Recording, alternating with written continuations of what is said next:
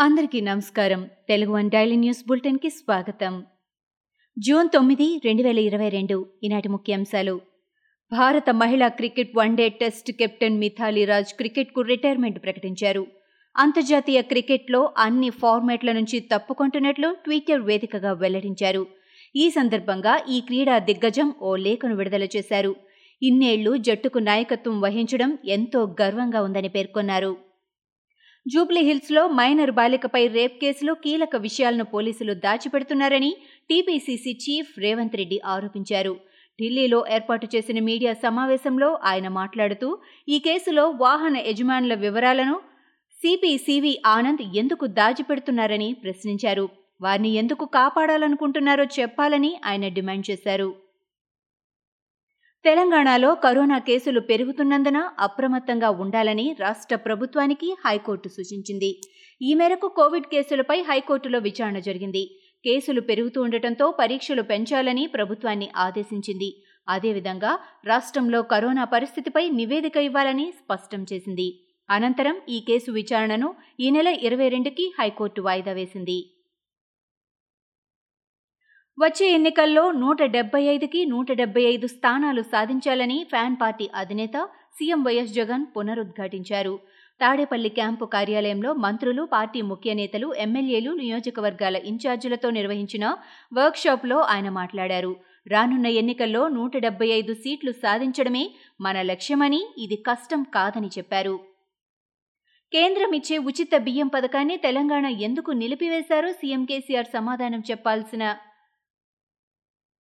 Repeat సమాధానం చెప్పాలని BJP MP Dharmapuri Arvind demand చేశారు. నాంపల్లిలోని బీజేపీ రాష్ట్ర కార్యాలయంలో నిర్వహించిన మీడియా సమావేశంలో ఆయన మాట్లాడుతూ దీనిపై తెలంగాణ ప్రభుత్వానికి ఎఫ్సీఐ లేఖ రాసినట్లు చెప్పారు.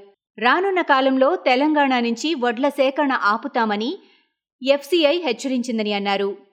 ప్రభుత్వ వైఫల్యాలకు పదో తరగతి విద్యార్థులను ఫెయిల్ చేశారని జనసేన పార్టీ అధినేత పవన్ కళ్యాణ్ ఆరోపించారు. ఇంట్లో తల్లిదండ్రులే తప్పు అంటూ వాళ్ళపై నెపం వేస్తారా అని ఆగ్రహం వ్యక్తం చేశారు. ఈ మేరకు పవన్ ఓ ప్రకటన విడుదల చేశారు. విద్యార్థులు ఫెయిల్ కావడానికి తల్లిదండ్రులే కారణమంటూ జగన్ ప్రభుత్వం తమ చేతగానితనాన్ని దాచిపెట్టుకున్న విద్యా వ్యవస్థలో వారి లోపభూయిష్టమైన విధానాలను చరిత్ర దాచిపెట్టుకోదని పవన్ అన్నారు. ఢిల్లీలో భారీ అగ్ని ప్రమాదం సంభవించింది. ఆగ్నేయ Delhi Jamianagar metro station parking ప్రాంతంలో జరిగిన ఈ ప్రమాదంలో దాదాపు తొంభై వాహనాలు అగ్నికి ఆహుతయ్యాయి. ప్రమాదంపై సమాచారం అందుకున్న అగ్నిమాపక సిబ్బంది హుటాహుటిన సంఘటన స్థలానికి చేరుకొని పదకొండు ఫైర్ ఇంజన్ల సాయంతో మంటలను అతి కష్టం మీద అదుపులోకి తీసుకువచ్చాయి. కీలకమైన రవాణా సహకారంపై భారత్ వియత్నాం దేశాలు అవగాహన ఒప్పందం కుదుర్చుకున్నాయి. తొలిసారి భారత్తో వియత్నాం కుదుర్చుకున్న కీలక ఒప్పందం ఇదే కావటం విశేషం. కేంద్ర రక్షణ శాఖ మంత్రి రాజ్నాథ్ సింగ్ మూడు రోజుల పర్యటనలో భాగంగా వియత్నాంకు చేరుకున్నారు. రాజ్నాథ్కు ఎయిర్పోర్టులో జనరల్ పాన్ వాన్ జియాంగ్ స్వాగతం పలికారు.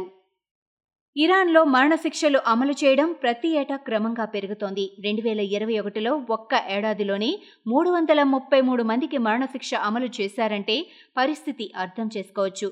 అంతకుముందు ఏడాదితో పోలిస్తే ఈ సంఖ్య ఇరవై ఐదు శాతం అధికం. తాజాగా సోమవారం ఒక్కరోజే పన్నెండు మంది ఖైదీలను ఉరితీసినట్లు నివేదికలు వెల్లడిస్తున్నాయి. ఇలా ఆ దేశంలో ప్రతి ఏటా మరణశిక్షలు పెరిగిపోవడంపై అంతర్జాతీయ మానవ హక్కుల సంఘాలు ఆందోళన వ్యక్తం చేస్తున్నాయి. ఉత్తర కొరియా ఏ క్షణమైనా అణుపరీక్ష నిర్వహించవచ్చని అమెరికా అధికారులు హెచ్చరించారు.